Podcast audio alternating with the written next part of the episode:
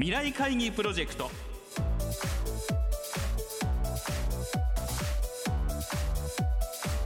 この番組はやり方を変えましょうをキーワードに、企業トップが提示する日本の未来に向けたさまざまな課題について皆さんと共に解決策を考える日本経済新聞未来面の紙面と連動したプロジェクトです。今回ご登場いただくのは、先週に引き続き大和ハウス工業株式会社代表取締役社長 CEO 吉井圭一さんです。先日行われた吉井社長へのインタビューの模様を2週にわたってお送りしていきます。後編となる今週は、ワーケーションに向けた施策と吉井社長が考えるスマートシティの在り方について伺います。聞き手は日本経済新聞鈴木亮編集委員です。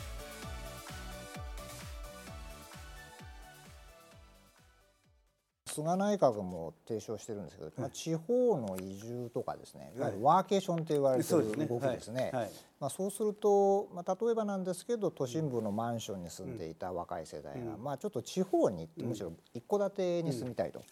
こういうニーズも増えてくる、2021年増えてくるかなと思うんですが、そのあたりの合わせた戦略というのは何かお考えでしょうか。そうですね、おっしゃる通りで、特に東京ですよね。人たちが都内からある程度郊外型に移住しようかということはもうすでに考えておられますし、もうそういう行動に移られているわけですよね。やはりもう仕事のやり方が変わったということはまさにそこですから、郊外から会社までというのは毎日だったらちょっと疲れるけれども、週に1回とか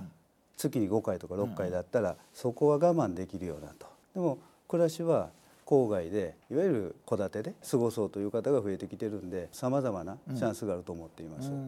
それと少し今までの僕たちが考えた分譲住宅という建て売り住宅と概念を少し変えなければいけないのは、もう一部屋一工夫必要だと思ってるんですよ。少し大きくなるよねというふうに考えています。つまり今まで郊外に住むというのは、例えばリタイアして郊外に住むという、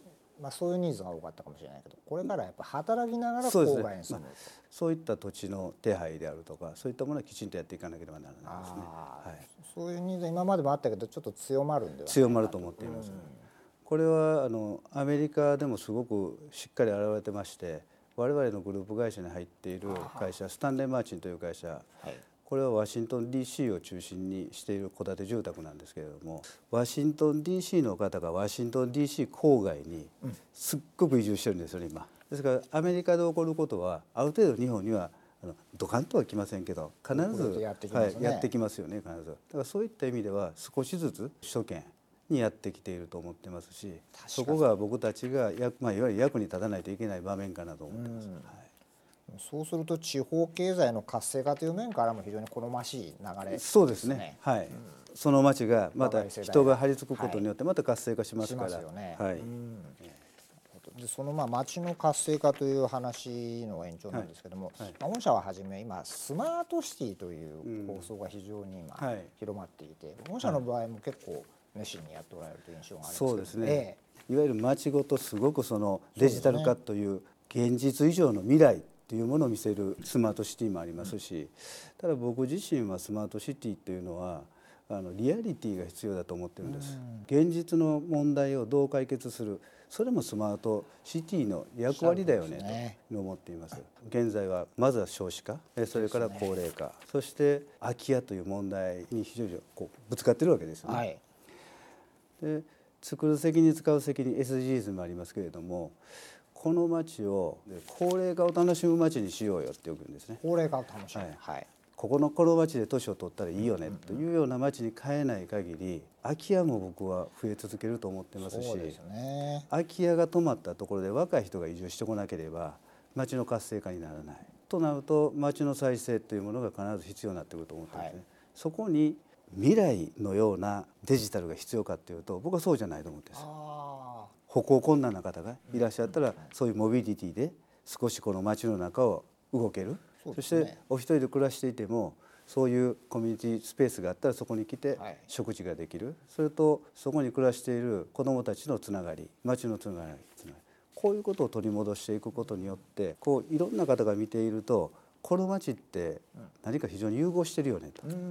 となると、空き家そのものがある意味商品化してしまって、消費型になって、はい、ここに移り住もうという人たちが増えてくると思うんですよね。なるほどなるほど。だから僕は人もそうなんですけれども、特にその町自身も循環型でないとダメだと思ってるんです、うん、いわゆるサーキュラーエコノミーっていう概念なんですけども、はい、いわゆる循環経済なのか循環社会なのか、そういったところに僕たちが作ってきた町をそういうふうに戻すということも僕は大きなスマートシティの考え方だと思ってますね。そこにはツールは今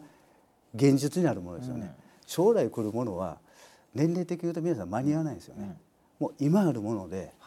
現実を見せる、はい、確かにこう、はい、仮想的なものだと意味がないですし、はい、ですむしろ社長おっしゃったようにデジタルというよりもアナログな部分というのはすごく必要ですね。これは僕、うん、大きなデジタルの役割だと思ってるんですよ。そうですね。で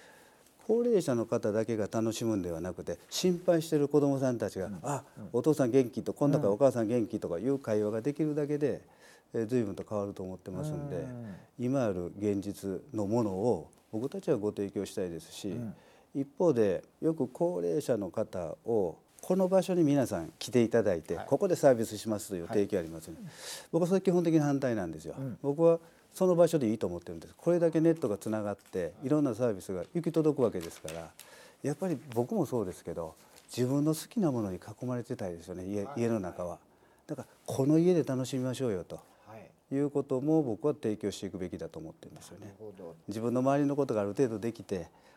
自分の好きなものに囲まれて、うん、そして何よりも自分の家っていうものは愛着ですよ、はい、愛着があるんですよ。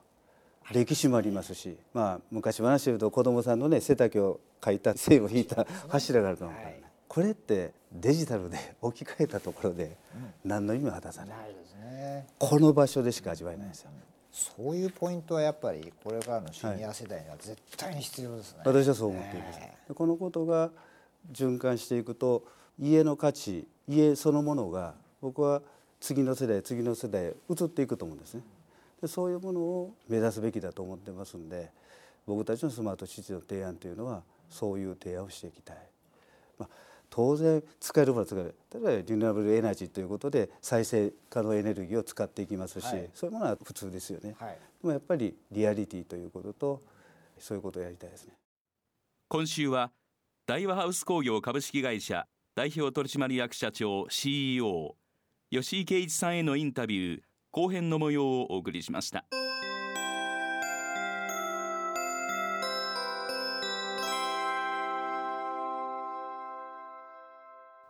番組はラジオ日経番組特設ウェブサイトにアクセスしていただき、